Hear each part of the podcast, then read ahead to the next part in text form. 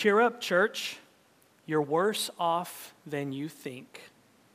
Cheer up, church. You're standing at the brink. Don't despair. Do not fear. Grace is near.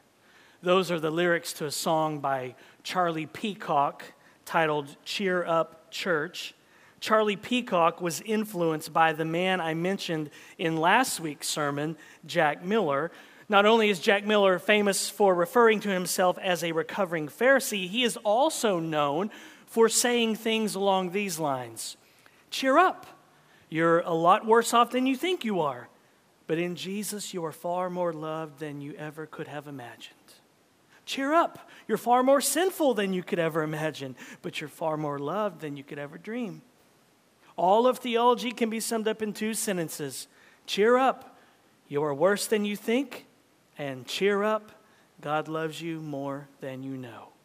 And when he was asked to explain the lyrics of his song, Cheer Up Church, Charlie Peacock said this What's at stake in this saying is our notion of sin and grace.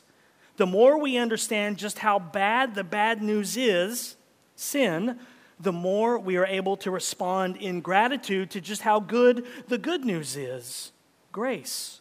It is possible for even the most committed Christian to have a very limited view of their own sin. He or she might consider themselves a sinner since from time to time they sin. They do something that they know is wrong and they ask God's forgiveness. The Bible does not view sin in this way, though. Instead, it speaks to a kind of total sin that has infected us like a cancer or a sickness. We are pervasively sinful, it's through and through.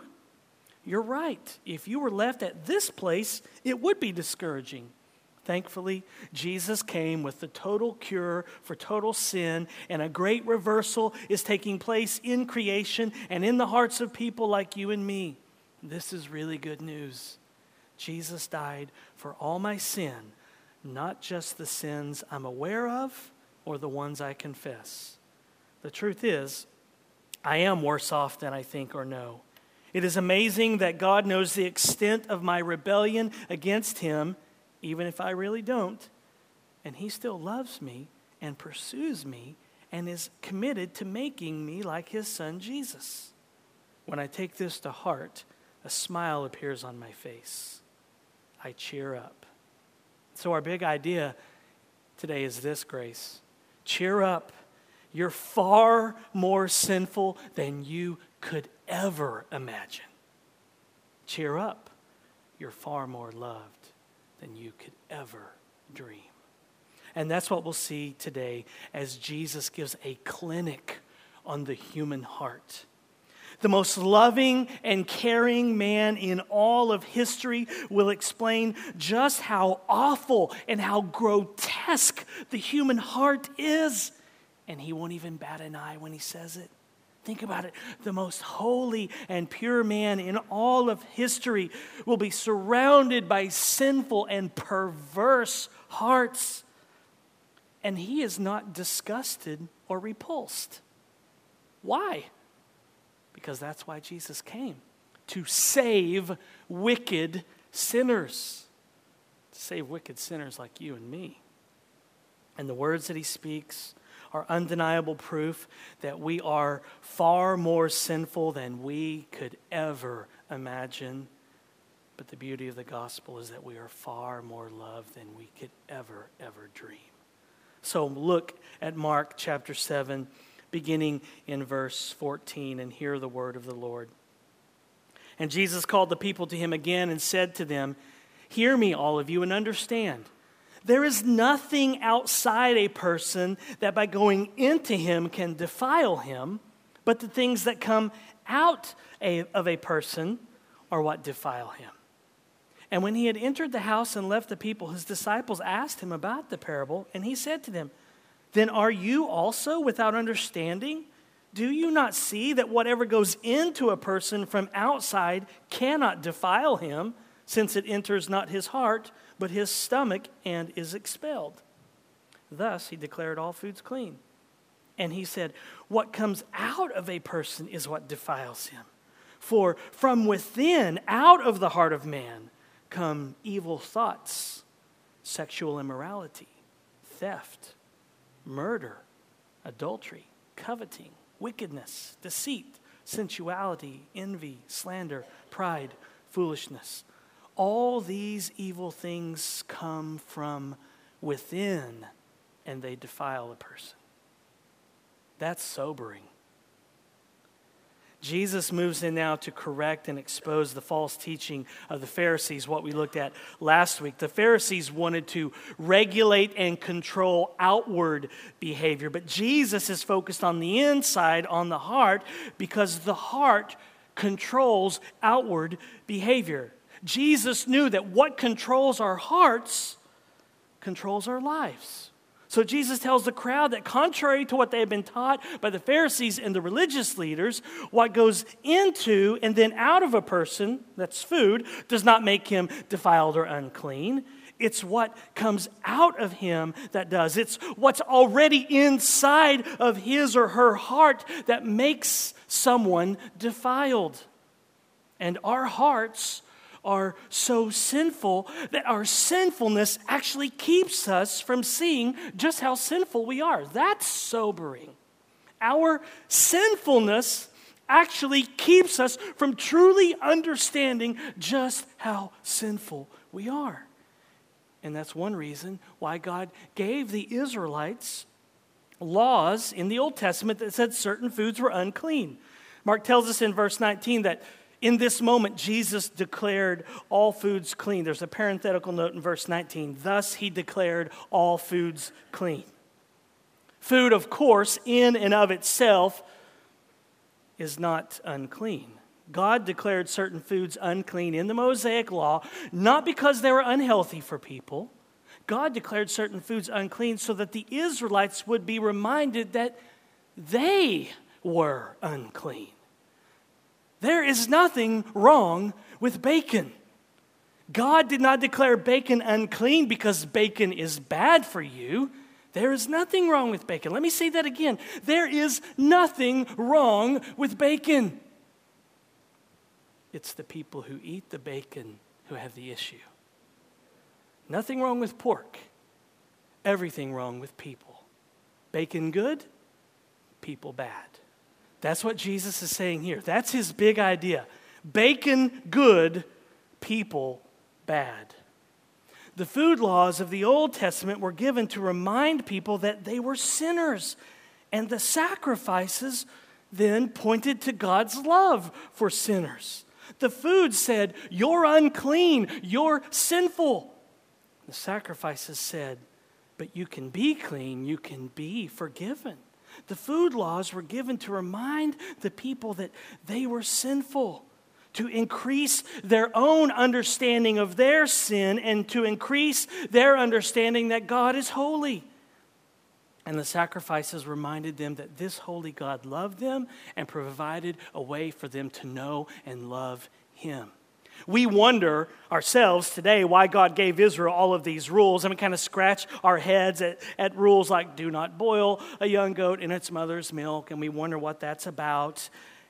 The answer is that God wanted them to be continually reminded of His holiness and their sin. The point wasn't to deprive the Israelites of the glories of a good BLT sandwich. That's not the point. The point was to deprive, wasn't to deprive them of the glories of sausage gravy. The point was that they would be continually reminded every day of God's holiness and their sinfulness. And not just be reminded of it, that they would grow in their understanding of both. And we are too to grow in these. When we are born again, we become God's adopted children. We are aware of our sinfulness and we're aware of God's holiness, but it's a very limited awareness. But as we grow spiritually, we start to become aware of just how holy God is and just how sinful we are. It's not that God's holiness is increasing. It's not that God is somehow increasing his holiness. He is holy, definitively. His holiness does not increase, and our sinfulness does not increase. We don't increase in our sinfulness, we're just made more aware of how sinful we really are. In fact, if we are growing in gospel centered ways, we will see ourselves putting indwelling sin to death more and more, which is what Paul says in Colossians 3. Let me read it to you quickly. It's almost the same list that Jesus gives here in Mark 7. Put to death, therefore, what is earthly in you sexual immorality, impurity, passion, evil desire, and covetousness, which is idolatry. On account of these, the wrath of God is coming. In these, you too once walked when you were living in them, but now you must put them all away anger, wrath, malice, slander, and obscene talk from your mouth. If we are growing in gospel centered ways, we will see ourselves putting indwelling sin to death more and more. When we grow in gospel centered ways, we slowly become more aware of His holiness and our sinfulness. The longer that we are Christians, the more we should be increasing in our awareness of God's holiness and our sinfulness. And as our appreciation for God's holiness grows, our love and appreciation for Jesus grows too his sacrificial life and death on our behalf becomes sweeter and sweeter to us because we know more and more just how sinful and rebellious we are because we know more and more how holy God is. His sacrificial life and death on the cross for us becomes sweeter and sweeter as we grow in gospel centered ways because we know more and more just how sinful and rebellious and rotten we are at the core because we know more and more just how holy God is. So, as the cross of Jesus looms larger and larger and becomes more central in our lives, we rejoice more in our Savior who died upon it for sinners like us.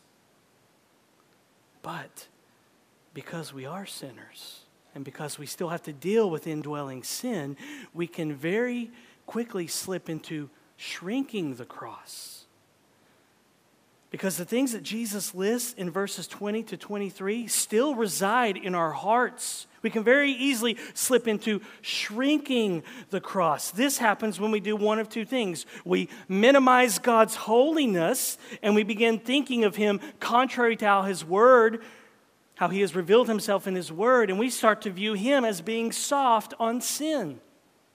Two, we elevate our own righteousness and we begin thinking we are better than God's word has revealed us to be, and then we start getting soft on sin.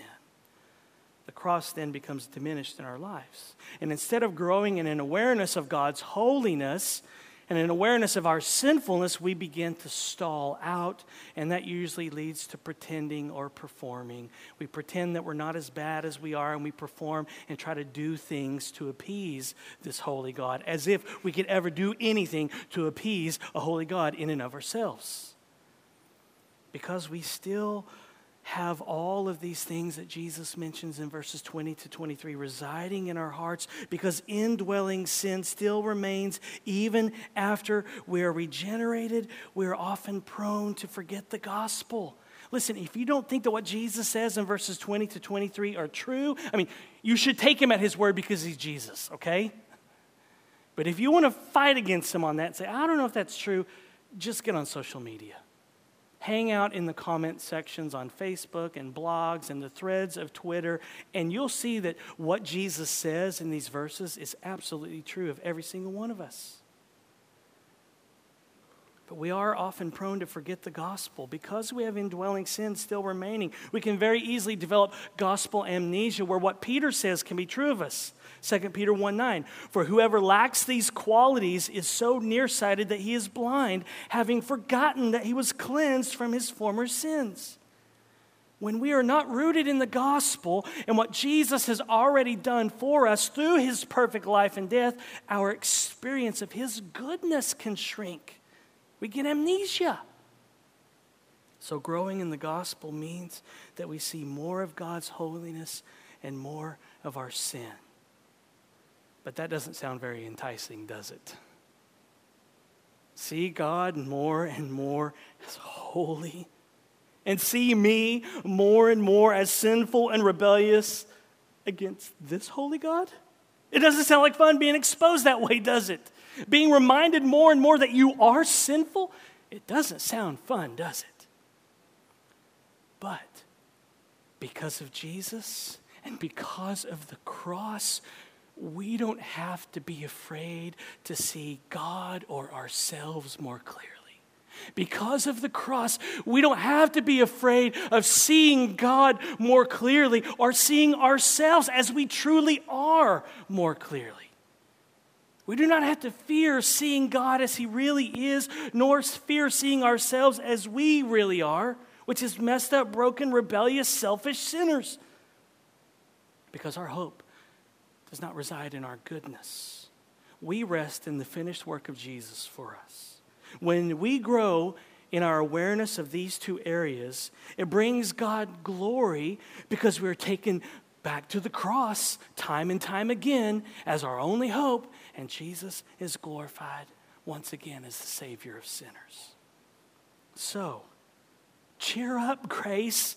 You're far more sinful than you could ever, ever imagine. You have no idea. But cheer up. You're far more loved than you could ever, ever dream.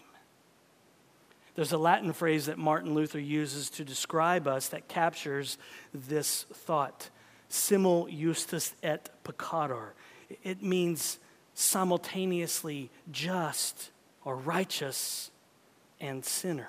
We are justified in God's eyes. We are forgiven. We've been declared righteous, all because we are now in union with Christ. But we still sin, right? We're still sinners. We are a Romans 7 people. I think Romans 7 is Paul. Close to the end of his life, probably the most advanced he's ever been in spiritual growth and sanctification and holiness. And Paul still says in Romans 7 the good that I want to do, I don't do. It's the bad that I don't want to do that I keep on doing. We truly are a Romans 7 people. We want to do good, but we do bad. How many of us this week wanted to do good? And then we did bad. And the bad that we didn't want to do, that we're like, I'm not doing that, we did it. We hate the bad, we want to do good, but we often choose the bad. That's because we are still sinners even after we become Christians. The gospel is only for sinners. And there's the rub. We sin every day, and that can be depressing. But we're still blameless in God's eyes, even though we sin every day. So, in Christ, by virtue of our union with Christ by faith, we have died decisively to sin and have been made alive with Christ. That's a fact but experientially we continue to struggle with sin. That's a fact too. We have to affirm both of these simultaneously. This is why Paul says that we must reckon ourselves or think of ourselves as dead to sin. It's not my master anymore. I'm a slave to righteousness now. Why? Because we are not yet experientially dead to sin. So we have to reckon ourselves dead to sin. And if we think that somehow, and if we think that we have somehow arrived, we will not face our sins for what they are. And if we do not face them, we cannot repent of them and die to them. If we think somehow, I've arrived, I'm pretty good, then we will not face our sins for what they are. And if we do not face them, we cannot repent of them and die to them. Rod Rosenbladt said, Repentance involves putting a wooden stake through the vampire heart of, I'm getting better, until we can say, All I have is Christ. Repentance involves driving a wooden stake through the vampire heart that says, I'm getting better. I'm really doing this Christian thing. But are we really getting better? How many of you still struggle with the same sins that you have always struggled with? Are we really getting better? If that's the main point of Christianity, then we're in trouble. Because we're just like the Pharisees. We're just like the nation of Israel. We're just like every other bumbling idiot in the Bible. If the point of Christianity is getting better, we're in a lot of trouble. the point of Christianity is that we get better. Let me ask you, how's that working out for you? I don't like to think in terms of getting better. If I'm going to go with something, I like the word transformed. It's biblical. How are we transformed? Paul says, by the renewing of our minds, he says in Romans 12. Not by willpower, not by subjecting our bodies, not by giving up sugar or becoming a vegan or just pure discipline and sweat. No, it's as we renew our minds, as we think differently. And that's what the word repentance means it means to change one's mind, change the way you think. It's as we think differently as we repent, as we begin to really let God's promises take root in our hearts. Put very simply, it's just gospel rehearsal. It's calling to mind again, remembering, thinking again what Jesus has already done for us and secured for us. That's how we are transformed. So, yes, we are being transformed. Yes, we are being conformed to the image of Christ by the Spirit of God. But if we think in terms of getting better, we will be disappointed because we will always sin in this life. There will never be a day in this life where we don't sin multiple times. You know, I've met people through the years are like, I haven't sinned in like three months.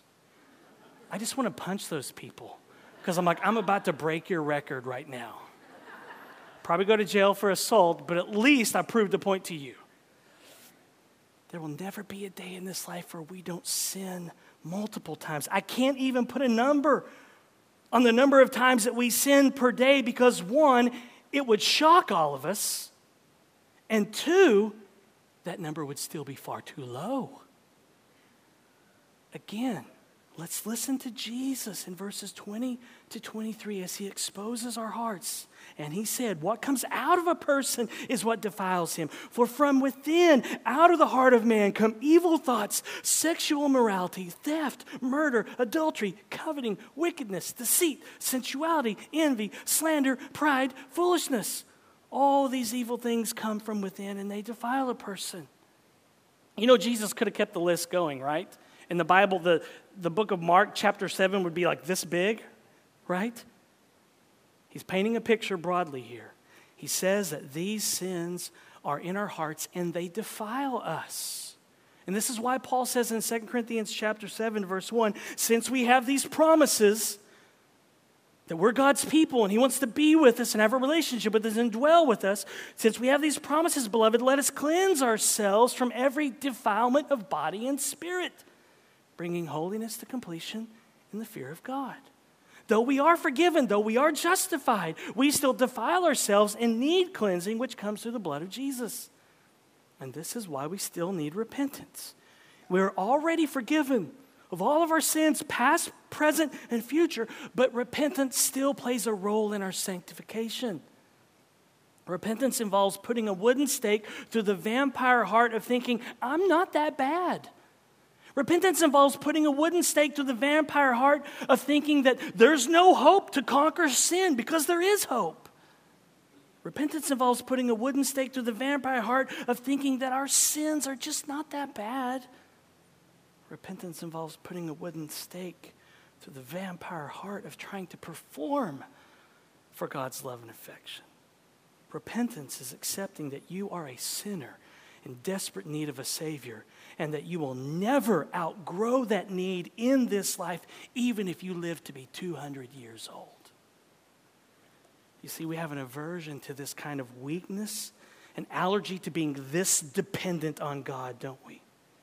As if we, we could stay on this trajectory and we think, well, 150 years from now, I'd need, I'd need Jesus less because I would just keep growing and getting better.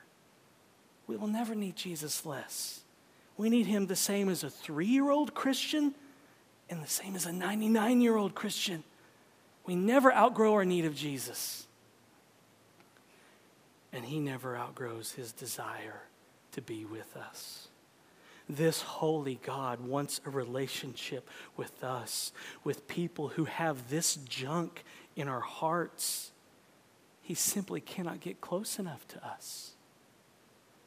Jesus never finds a heart that's too dirty, too filthy, too gross to clean.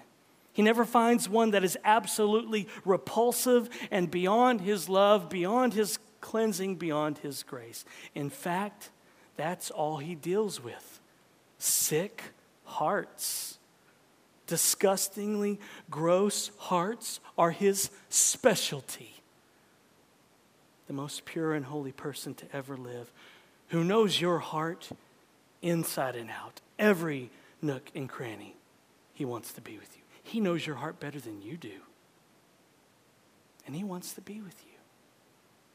You've tricked everybody else. And Jesus is like, I see through it all. It's a facade. And I still want to be with you. That's why we say grace is amazing. Because we all know people that are messed up and we avoid them like the plague, don't we? People who annoy us, bother us, irritate us, and we don't want to be around those people, do we?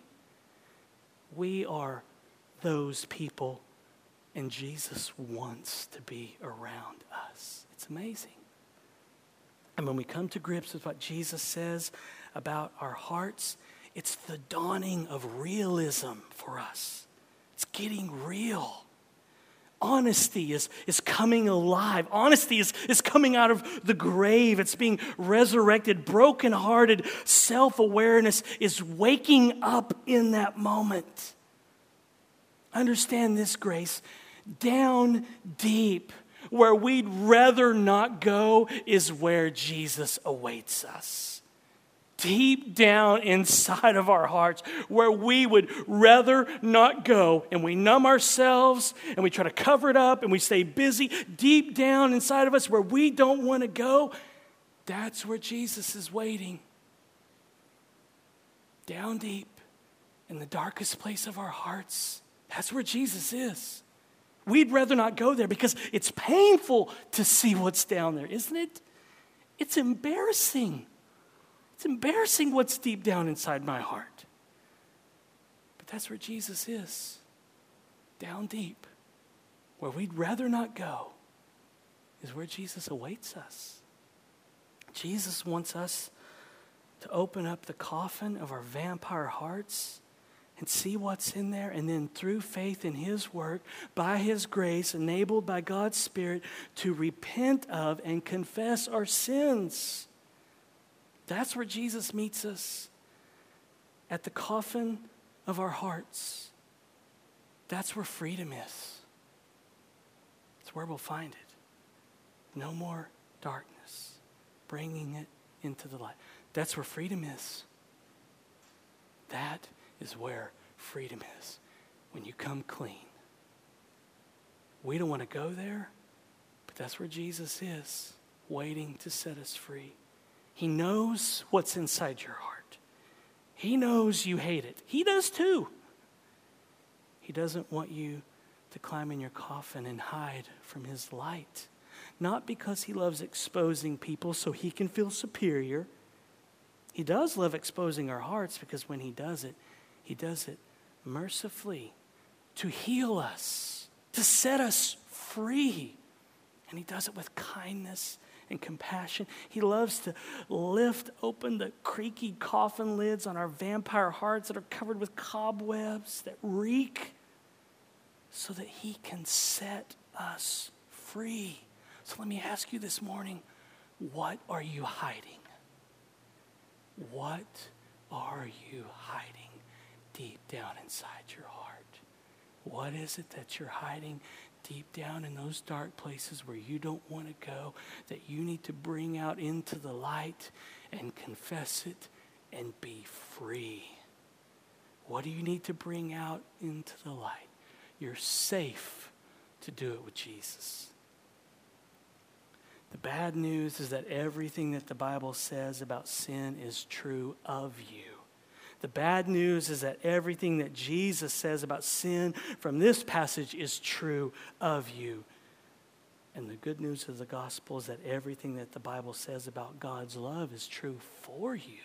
That means that Jesus can know all this stuff about you, all this list that he mentions in verses 20 to 23, and he can still love you. That's pretty remarkable when you think about it. Jesus knows all of this junk that you and I have in our hearts that we're trying desperately to hide from everybody, that we don't want anybody to know about, and He still loves us. Jesus knows our veins are still full of sewage, and He still loves us and wants to be with us. When He looks at us, does He see people who have committed murder? Does he see people who slander, lie, steal, commit immorality? Does he see how we envy others or how prideful we are or how foolish we are when he sees us? No. When God looks at us, he sees Jesus. That's the gospel, friends. When God looks at us with all this junk in our hearts, he sees Jesus.